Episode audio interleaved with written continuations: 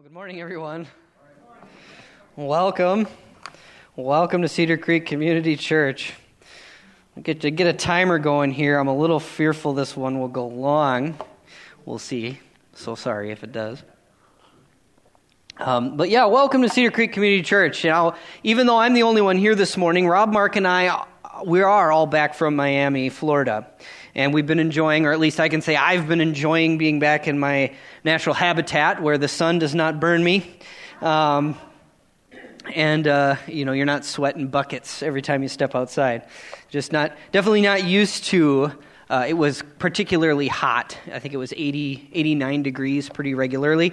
And our uh, Uber driver had told us that it was freakishly warm for uh, this season. It's their winter season. And it was interesting because he said, you know, when it gets down into 50 in Miami, everybody gets their winter coats out. like when it gets up into 50 in Wisconsin, we're sunbathing in the front lawn. so, but a special thank you to everybody here who helped out. Uh, a lot of, uh, with the three pastors gone um, and other staff being out, a number of you stepped up and helped uh, remove well, I don't know, 14 or 16 inches of snow from the grounds, uh, helped clean the building, helped fill in in all sorts of ways. So, for everybody who participated in that and gave, gave a helping hand, a, a sincere gratitude and thank you uh, to all of you making it happen so that Emily and I could go, and the rest of us could go. But to give you a brief report on that trip, uh, we were we were gone for nine days, but a number of those days were you know traveling, uh, driving all over the place. So we were actually in Miami for five full days. Three of those were a conference. One of the days was with a region, with our region, so the pastors of our bordering states. You got North Dakota, you got uh, Minnesota, Wisconsin. I think that's the three states. It was we had a, a, meeting with them, and we got to share in some mutual teaching and some mutual encouragement. And that was really, really good. And then we got to spend two days at this conference called the C1 Network, uh, where we networked with pastors from all over the nation and the world.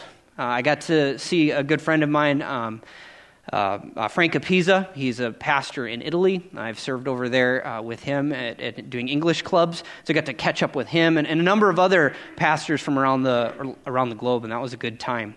And we learned more about what the C1 network is, and it's, it's really different from the GCC association we were a part of, which was a, a network of pastor or a network of uh, churches. It was an association. This is a network of pastors, so it's it's kind of like a like a business a network where you get to know people in your profession. So it's a little bit different from um, our old GCC association. And if I gave a brief summary of what we learned about what it is, this was our second year going, and the GC or the uh, C1 network is a network of pastors who get together through an app on your phone regularly, uh, through Zoom calls and teachings and stuff like that, and then once a year get together annually uh, with the common goal of having healthy and strong leaders. So that's really what that is. But the two extra days that we were there, so we did three days of conference, the two extra days we were there, Emily and I got to do a little bit of vacationing. Uh, we spent some time, well, pretty much all the time with Mark and Nancy and Rob, and we got to go to Shark Valley, the uh, national park of the Everglades, and we got to take a 15 mile bike ride in the sweltering heat um, with no shade uh, and see all sorts of alligators and turtles and gar and all sorts of other fun stuff. And then we also got to kayak through the mangroves, the mangrove forests of um, Biscayne National Park, and that is just absolutely beautiful to see God's creation, and is so different from our our uh, natural habitat here. The, those types of trees, the roots are a couple feet above the ground, and there's mud right under them, and there's just all this network of roots and crabs. And their little houses in there, and so we were watching these crabs, and they'd skitter every time you would put your paddle in the water, and they would dive back in their holes and come back out, and they're clacking their claws, and it was just quite, quite fun for, for us to go and do. But with all of that, I'm looking forward to continuing on in our Genesis series this morning. We're going to be covering the chapter of Genesis 17. And we're going to skim over part of that chapter, specifically verses 15 through 21, because Mark is going to be covering that portion of the text next week. But let's pray, and we will dive into Genesis chapter 17. Uh, Heavenly Father, uh, I'm grateful um, for you, and we're grateful for you. We're grateful for all the good things that you do for us.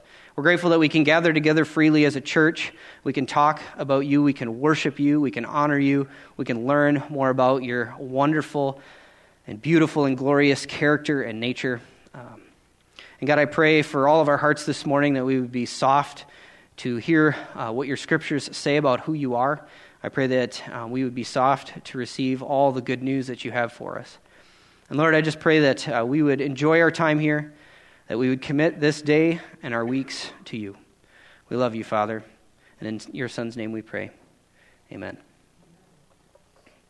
So, as I said, this morning we're going to be covering the entirety of Genesis chapter 17, and that's actually 27 verses. It's much longer than previous chapters where we're going to cover the entire thing. And you might be thinking, Justin, are you going to actually read through the whole thing? And yes, I would like to read through the entire chapter together because there are going to be portions I'm going to skip over and not really address this morning, and that gives us the opportunity to see that whole forest before I decide to focus in on two of the trees, specifically two of the verses. Um, so I'm going to read through Genesis chapter 17. It takes about three minutes. And if you have your Bibles with you this morning, I would encourage you to open them up. Um, if you have an app on your phone, ESV actually has a free app with the whole Bible on it. I know you, I think it's YouVersion, has a number of versions on theirs. Uh, you can open up an app on your phone, otherwise, you can just listen along to Genesis chapter 17. This morning we're in the ESV. When Abram was 99 years old, the Lord appeared to Abram and said to him, I am God Almighty.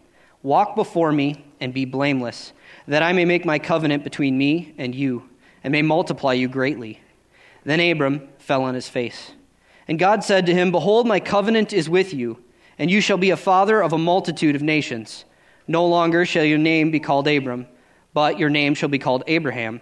For I have made you the father of a multitude of nations.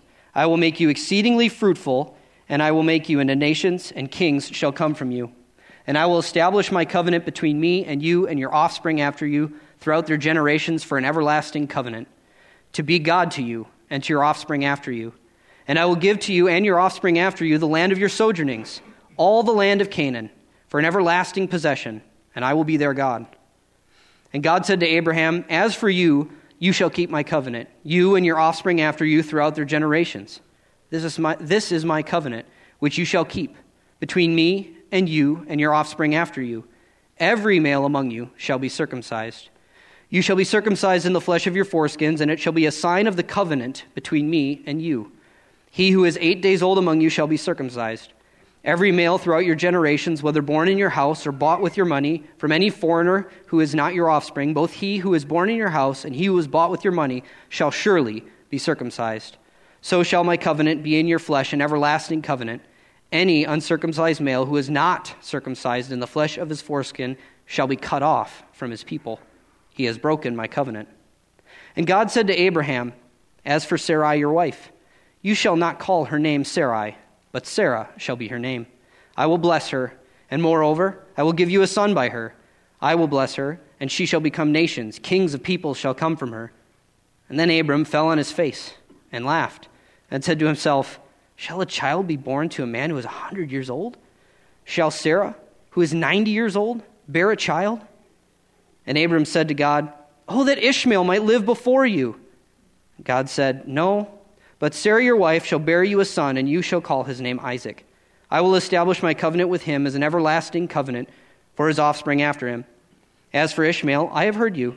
Behold, I have blessed him, and will make him fruitful and multiply him greatly. He shall father twelve princes, and I will make him into a great nation. But I will establish my covenant with Isaac, whom Sarah shall bear to you at this time next year.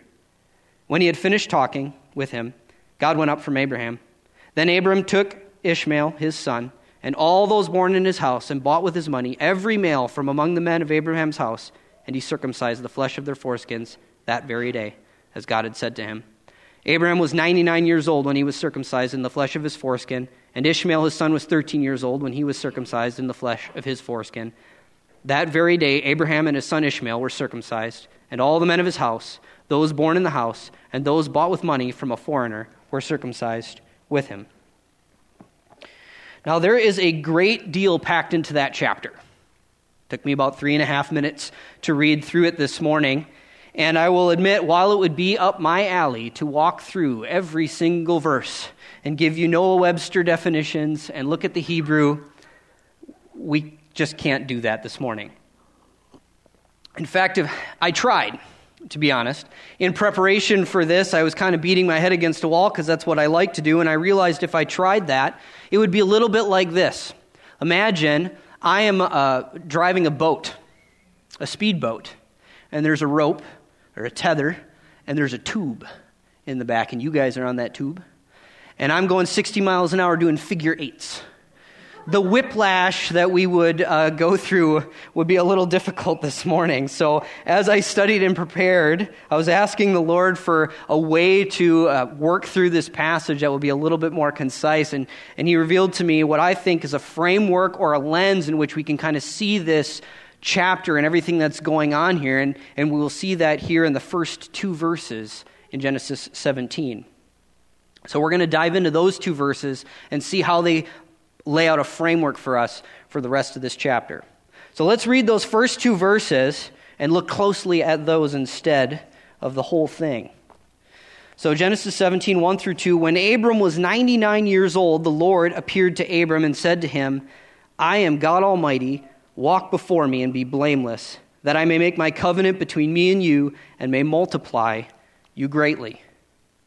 So, the first thing we see in Genesis 17 the first few words in, we see Abram is 99 years old.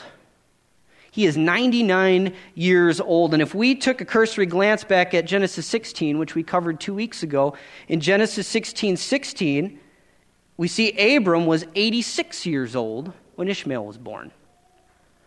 So between Genesis 16 16 and Genesis 17 1, 13 years have passed with nothing recorded in between. Apparently, we don't, while we don't know what they're doing, we don't know what they're up to, we don't know how they're feeling about the situation, it doesn't appear, at least documented, that God has come to Abram along this time, which just skips ahead 13 years. Now, if I had to guess, if we recount a little bit of Genesis chapter 16, Sarai and Abram put into practice or put into play this plan to bring about God's promise through the Egyptian servant Hagar. If I had to guess here, 13 years have gone by with no recording. Perhaps Sarai and Abram are pretty content with the way things are going. Like, well, it appears that God's promise is going to come through this plan that we put in place. Things are going smooth and things are going well. So I'm guessing they're satisfied with, with the way things are going. But here, now, 13 years later, God appears to Abram once again.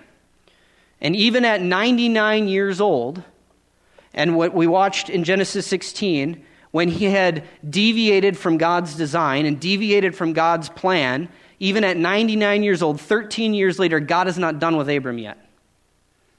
He is not finished with him yet. And so he appears to a 99 year old man. And I think for us this morning, that can bring us some comfort. He's 99 and God's not finished with him yet. And I'm guessing nobody here in this room is clocking in at 99 years old. And I would suspect, even though we're uh, virtual here, people tuning in on YouTube, there probably aren't many 99 year olds uh, listening in this morning. But even at 99 years old, even when we are older in our lives, our God is still active and working just like he was in Abram's life. He has a will and a plan and a purpose for us, even when we've strayed from his design. But despite the disaster of Genesis 16, and despite it being 13 years later, God steps back into this story he enters in here at Genesis 17:1 and he appears and speaks to Abram, which is where we begin to see this framework for the rest of the chapter bear out. And God comes to him and he says, "I am God Almighty. Walk before me and be blameless, that I may make my covenant between me and you and may multiply you greatly."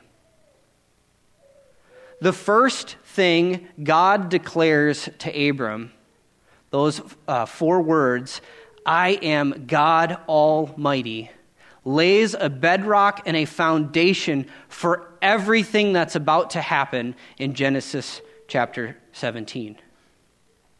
In the Hebrew, that phrase, God Almighty, is, is El Shaddai. I think many of you may have heard the term or the, the Hebrew El Shaddai before, and it's translated here, God Almighty. It can also be translated God most powerful. And what, in essence, God is saying by that declaration, by that proclamation of his name, that he is God Almighty, that he is God most powerful, he is saying to Abraham, There is nothing that is impossible with me. There is nothing that I cannot do. And I would submit to you that everything else that he says throughout Genesis 17 hinges on it. That phrase that he is God Almighty is the foundation for all of it. God comes to Abram, proclaims, and reminds who he is.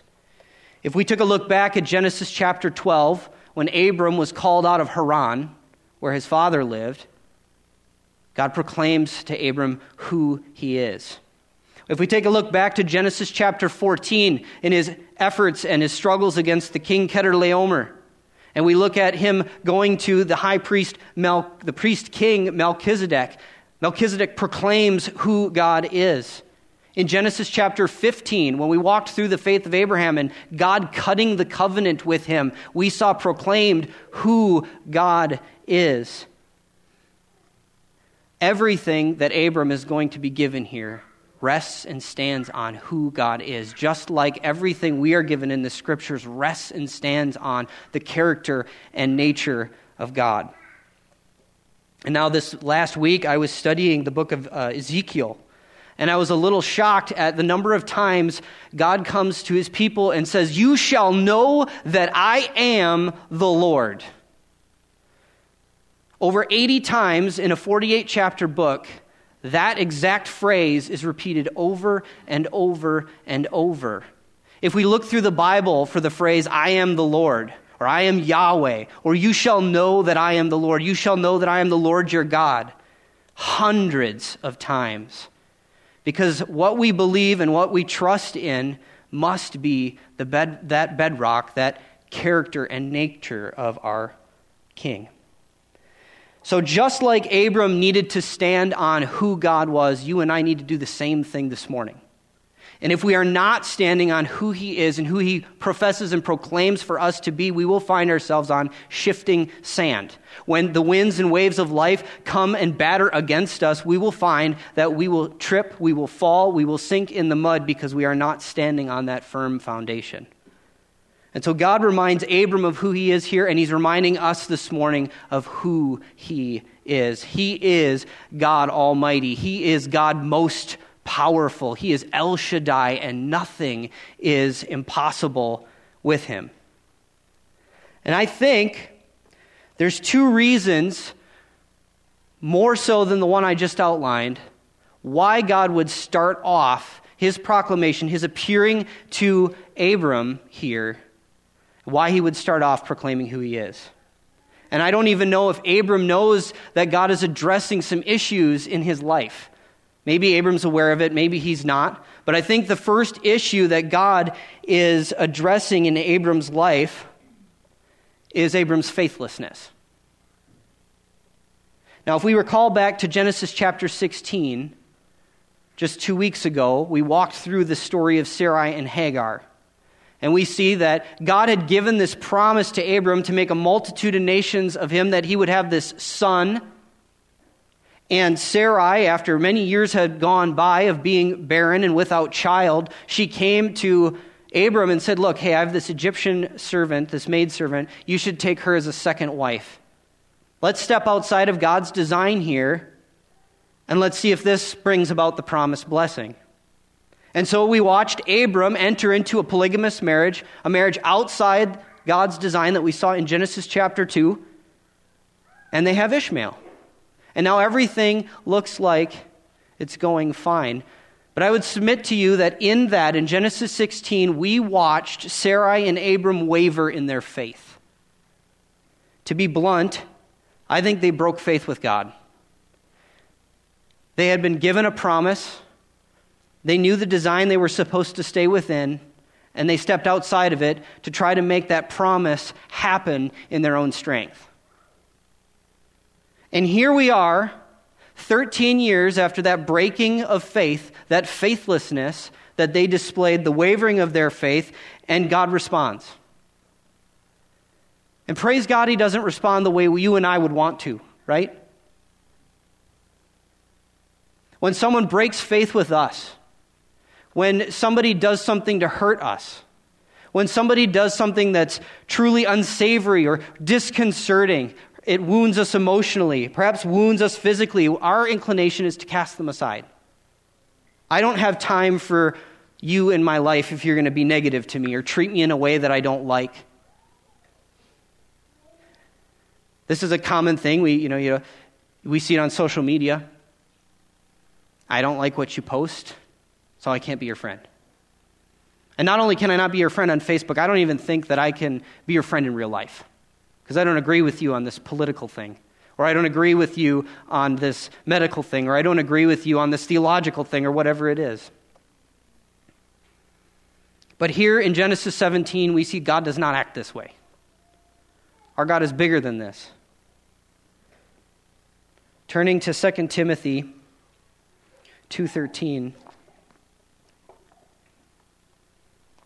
we see a bit about God's character here. It says, If we are faithless, he remains faithful. If we are faithless, he remains faithful, for he cannot deny himself. Because it's baked in the very nature of God that he is faithful to those of his covenant. So even when we break faith, even when we've put our foot to a path that disobeys God and steps outside of His design, even when we find ourselves giving into that temptation for the thousandth time, He's faithful because He cannot deny Himself. And so, after 13 years of apparent silence, 13 years of living in that wavering of faith, between Genesis 16 16 and Genesis 17 1, God enters back into that story and says, I am faithful to you, the one that I cut the covenant with in Genesis 15. I will not deny myself. And you and I can rest on that this morning that He is faithful when we are faithless. When we have done something that makes us ashamed, He is still with us when we have done things that we know He told us directly not to do, He is still there. And so, if you found yourself this morning having taken things into your own hands, if you know that you're on a path that you shouldn't be on, if you know that you're acting in disobedience to the Lord, if you know that you just keep giving into that temptation, know that if you are faithless, He remains faithful. He is not like us, He doesn't unfriend us or cut us out of His life. I think that's the first issue that God is addressing here when he says, I am God Almighty. I am God most powerful. I am El Shaddai. The second issue I think Abram addresses here is baked into that proclamation of El Shaddai. Because as we talked about before, Abram's 99 years old. Sarah is 89 years old. And it's been decades since God gave this promise that Sarah would bear a son and that through that son would become the seed and father of many nations, and all these descendants would come to them. And here, God again, if we continue on in 17, he reminds them no, no, no, Sarai is going to be the one who has the son. If you and I, if I was 99 years old, man, if you were 99 years old and your wife was 89, God gave you a promise 20 some years ago. Your wife has never had a child. She's been barren her whole life. She's past childbearing age. And God came to you and said, Well, you two are going to have a kid. If we ascribed one word to that, what would be the most natural word to give it? Impossible. That's not possible. Later in the New Testament, we see that Abram trusted this even though his wife was, as he said, as good as dead. It appeared impossible. And yet, God, when He says, I am God Almighty, I am God Most High, I am El Shaddai, God Most Powerful, He is proclaiming to Abram that even though you think this is impossible, nothing is impossible with me.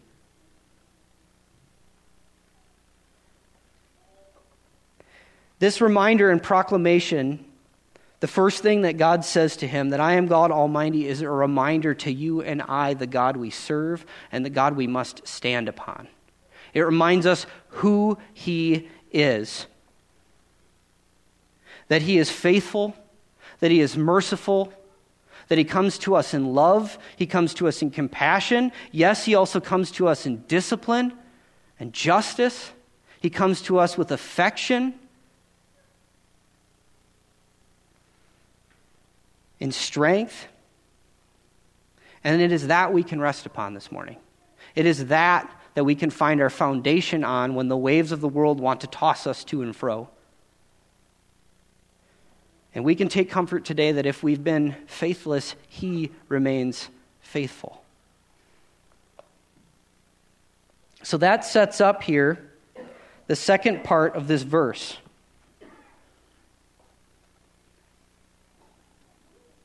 Comes to him and he says, I am God Almighty, El Shaddai, God most powerful. There's nothing that I cannot do. Walk before me and be blameless. Walk before me and be blameless. Abram is now commanded to walk before him and be blameless, just as you and I are commanded to walk before him and be blameless. Now, if I was preaching that those six words to myself in my high school years, I would have cried out, Whoa, whoa, whoa. Justin, myself, I have a verse for you a verse that I've memorized and repeated over and over in my youth. And all of us, I think, or many of us, are familiar with the verse in Ephesians 2 8 and 9 For by grace you have been saved through faith. And this is the gift of God, is not of your own doing, not a result of works, so that no one may boast. I would have quoted that to myself. And so, what do I do with this? Walk before me and be blameless. I don't have to do anything. And I would have been correct in stating to myself that my salvation does not depend on me, my salvation does not depend on my works, that salvation does not depend on my obedience. And you would be correct in also stating to me, Justin, that does not depend on me or my works or my obedience. But I find that it, it is in the neglect of Ephesians 2:10 that we find ourselves in that place.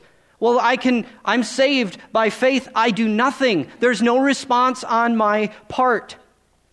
And we find ourselves living a life where we say, well, why not sin that grace may abound, which Paul directly rebukes in Romans chapter 6. But if we were to read Ephesians 2 8 through 10, we would find that this isn't actually our calling in the Lord. It says here, For by grace you have been saved through faith, and this is not of your own doing, it is the gift of God, not a result of works, so that no one may boast. And it continues, For we are his workmanship, created in Christ Jesus for good works, which God prepared beforehand that we should walk in them. We were created for good works, which Christ prepared beforehand that we should walk in them. So when we see in Genesis chapter 17, walk before me and be blameless, we are not being told, walk before me for your salvation. No. We are not being told that. We are being told to walk before him and be blameless for his glory and for our growth. The covenant was already cut in Genesis 15. Abram's secure. Now walk before me and be blameless for my glory and your growth. Related to this, I've been reading through some theological works, and a, Dr. Guy Prentiss Waters writes, and I should have it here on the screen here. I didn't put it in your handouts, but it says, We observe the law not for our justification. It's not for our salvation, but for our sanctification, the necessary and grateful response of redeemed sinners to our Redeemer. And this is true for us today. We are saved by faith so that we can walk before our God and be blameless for His glory and for our growth. Just as we watch and witness Abram do here. If we keep going in Genesis 17, we see him walking before the Lord and being blameless. In Genesis 17, 9 through 10, God says to Abram, He gives him another command, a very specific uh, act of obedience. He says, As for you, you shall keep my covenant, you and your offspring after you throughout their generations. This is my covenant, which you shall keep between me and you and your offspring after you. Every male among you shall be circumcised. And so God says, Walk before me and be blameless. And here's a specific act of obedience I would like you to take. And if we carry on into verse 22, and when God had finished talking with him, he went up from Abram. Then Abram took Ishmael his son, and all those born in his house or bought with his money, every male among the men of Abram's house, and he circumcised the flesh of their foreskins that very day, as God had said to him. Abram stepped out and obeyed his heavenly Father in faith, just as you and I must do today. We seek to walk before God and be blameless, not for our salvation. No, no. That is secure, just like Abram's cutting of the covenant with the Lord in Genesis 15. No, for his glory and for our growth. In faith, you and I obey our Lord because we seek his glory and our growth as his children. And I love here that Abram was commanded to circumcise his family, and then he does it that very day. He didn't tarry, he didn't wait, he didn't say, Oh, I don't know about that. Uh, maybe next week. But no, he stepped out as an out, uh, outpouring and overflowing of his faith, and he obeyed the Lord. And we see this given to us in Romans to further emphasize this truth that we're not saved by this.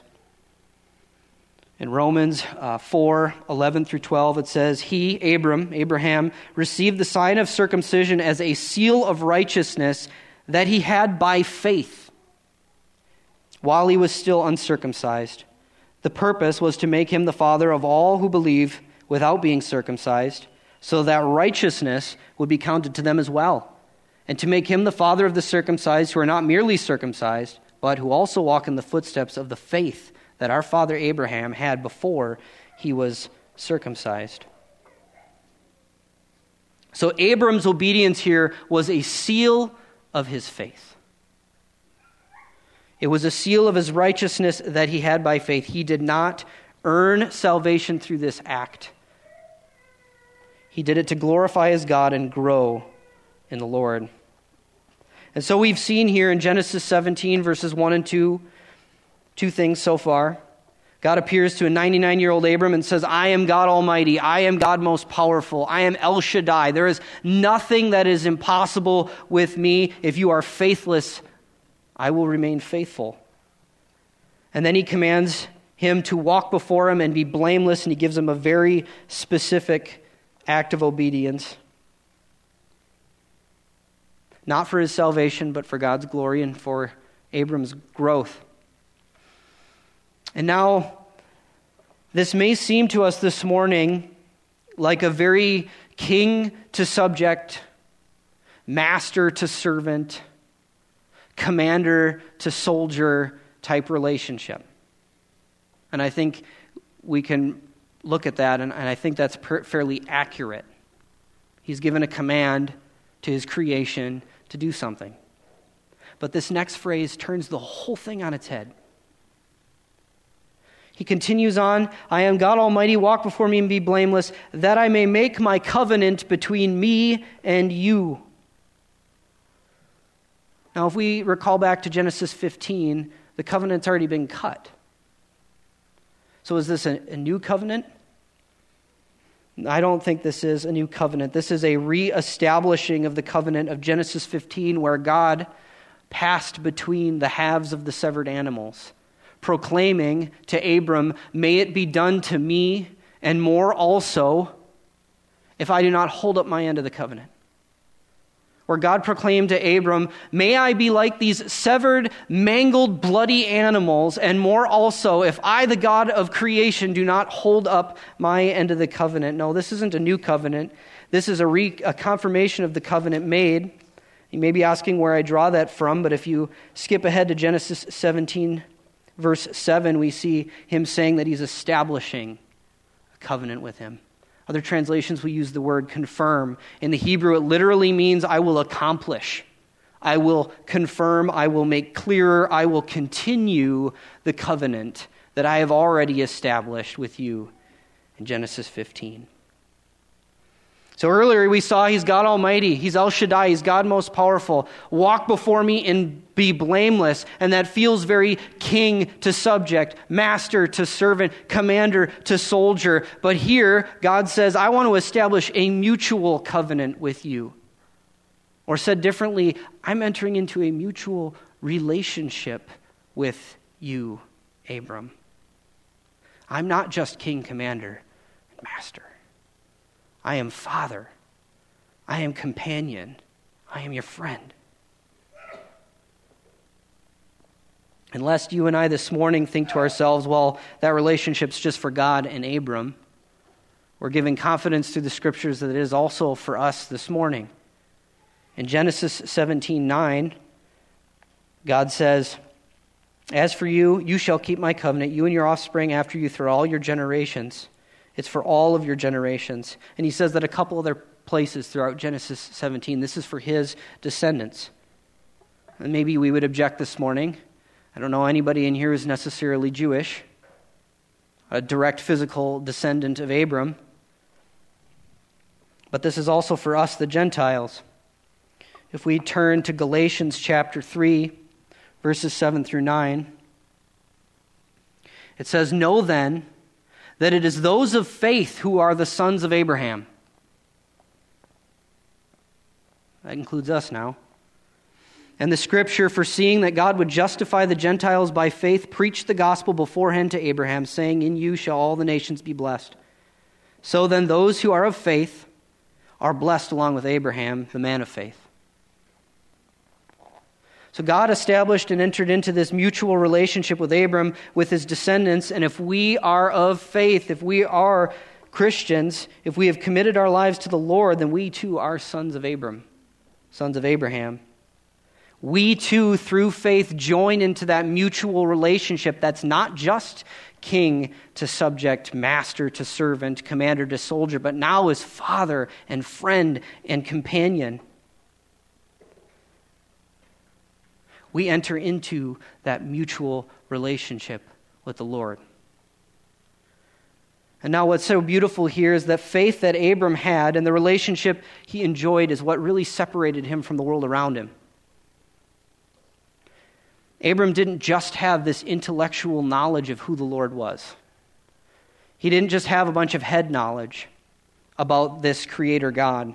But he had, as we see through Genesis 12, 13, 14, 15, 16, and onward, he had an experiential relationship with our God.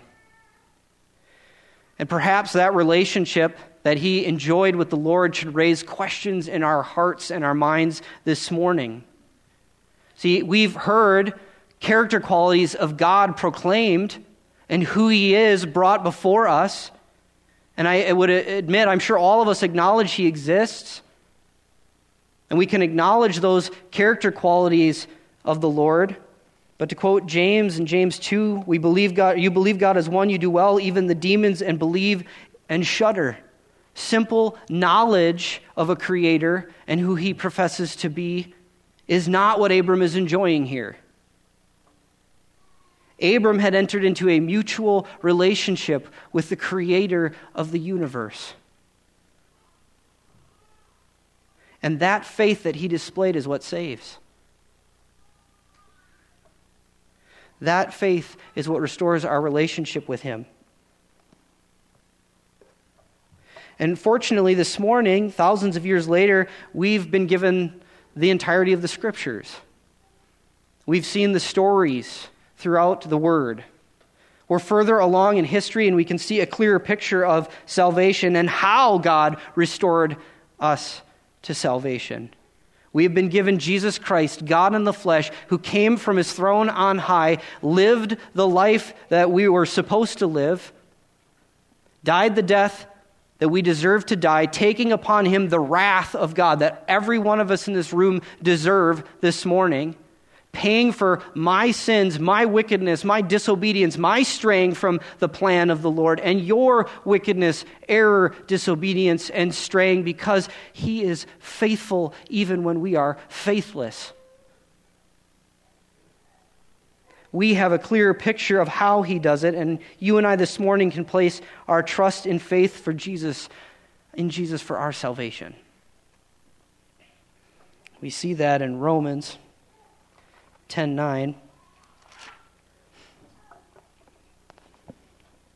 That for with our heart one believes and is justified, and with the mouth one confesses and is saved. For the scripture says, Everyone who believes in him will not be put to shame. Oh, I skipped a verse there. If you confess with your mouth that Jesus is Lord and believe in your heart that God raised him from the dead, you will be saved.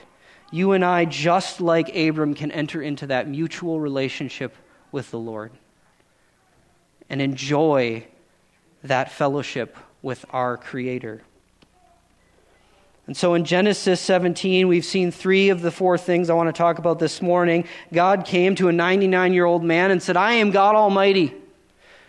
I'm God most powerful. I am El Shaddai. Nothing is impossible with me. I am faithful when you are faithless. And I can make you, a 99 year old man, have a son with your 89 year old wife. And then he says, Walk before me and be blameless. He commanded Abram as that king, that master, that commander, not for his salvation to be obedient, but for God's glory and for our growth, for Abram's growth.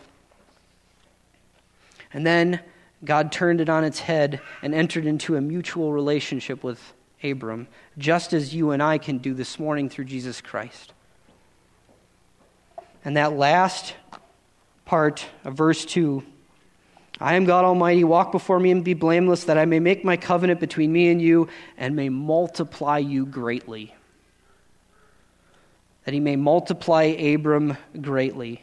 God promised Abram blessing based on all of what he has already said. That God is faithful even when he's faithless. That Abram ought to walk before him and be blameless. That he had made a covenant and entered in a mutual relationship with him. Now he says, I will also bless you. And the, the specific blessing we're given here in verses 4 through 8, and it's wonderful. He says, Behold, my covenant is with you you shall be the father of a multitude of nations. No longer shall your name be called Abram, but you shall be called Abraham. For I have made you the father of a multitude of nations. I will make you exceedingly fruitful, and I will make you into nations, and kings shall come from you. And I will establish my covenant between me and you and your offspring after you throughout their generations for an everlasting covenant, to be God to you and to your offspring after you and I will give to you and your offspring after you the land of your sojournings, all the land of Canaan, for an everlasting possession. I will be their God. What incredible blessings God promises to Abram here. Abram, though 99, Sarai, though 89, will have a son. There will be a multitude of nations descending from them. They will be given the land of Canaan, which is inhabited with all sorts of people who aren't like, yeah, you can just have my land. They're going to have to drive them out. all and, and that he will be the God of his descendants. I want to focus in on one little word here. Verse 10. Oh, sorry. Verse 5. At the end of verse 5, it says, For I have made you the father of a multitude of nations. Notice that word have. I have made you a father of a multitude of nations. Isaac's not born yet. How's that possible? God speaks here in the past tense because in God's mind, this thing is as good as done. It is sure and it is certain. I have made you the father of nations because when our God proclaims a promise, we can be confident because of who he is. That we are standing on a bedrock foundation in him. That he is faithful when we are faithless. That he is God Almighty, God most powerful, and nothing is impossible with him. Not only does God promise his blessing, I love one of the things God does in here. He changes Abram's name. He says to Abram, You're a new man, you have a new name. This is a remarkably similar thing to what we see in Revelation. Well, here, I won't get ahead of myself. In 2 Corinthians 2 5 through 5, chapter 5, verse 17, we see something pretty similar for us. Therefore, if anyone is in Christ, he is a new creation. You and I, like Abram, had entered in, Abram had entered into a mutual relationship with the Lord. If we are in Christ, we have done the same, and we are a new creation. In revelation 2.17 this is a, is a, longer verse but bear with me. He who has an ear let him hear what the spirit says to the churches. To the one who conquers i will give some of the hidden manna. I will give him, give him a white stone with a new name written on that stone that no one knows except the one who receives it. You and i new creations in christ will also be given a new name by our creator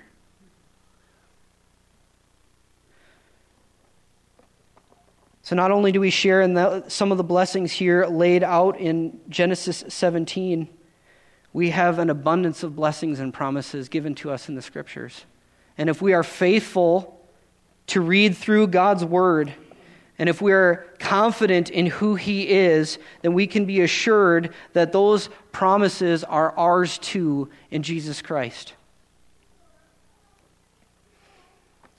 In 2 Corinthians 1 20 through 22, says, For all the promises of God find their yes in Him, in Jesus Christ. That is why it is through Him that we utter our amen to God for His glory. And it is God who establishes us with you in Christ and has anointed us, and who has also put His seal on us, the seal of the promised Spirit, given in our hearts as a guarantee. We have a seal too. If you have accepted Christ as your Savior, that Spirit is in you, given as a guarantee that He is faithful when you are faithless.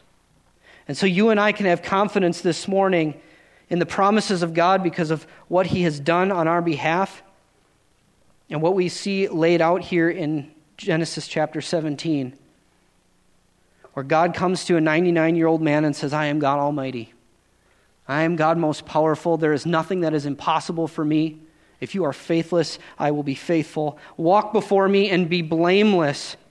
As a king, commander, master, he gives us things to do, not for our salvation, that's already secure, but for his glory and for our growth as his children. And not only is it a relationship of king, master, and commander, he says that I may make my covenant between me and you. You can estat- we can enter into a mutual relationship with our God through Jesus Christ. That he, may he multiply you greatly. May you may mul- that I may multiply you greatly, and all the promises of God find their yes in Jesus Christ. May you and I have faith like Abraham this morning. May we respond as Abraham responds. I'm going to read just into verse 3 here. Let's read 1, 1 through 3. When Abram was 99 years old, the Lord appeared to Abram and said to him, I am God Almighty. Walk before me and be blameless, that I may make my covenant between me and you and may multiply you greatly. And then Abram fell on his face. Abram fell on his face and he worshiped the faithful God. Despite his disobedience in Genesis 16, the faithful God who cut the covenant and made it all on God and not on Abram at all. May you and I do the same. Let's pray. Heavenly Father, we are grateful for your word. We're grateful that thousands of years ago, the stories you tell us about men of faith like Abram are relevant to you and I today. We thank you, Lord, for your promises. We thank you, Lord, that you are faithful when we're faithless. When things go awry, you're right with us. And I pray, God, that we would come to you, we would worship you, and we would fall on our faces before a faithful God this morning. In Jesus' name we pray. Amen.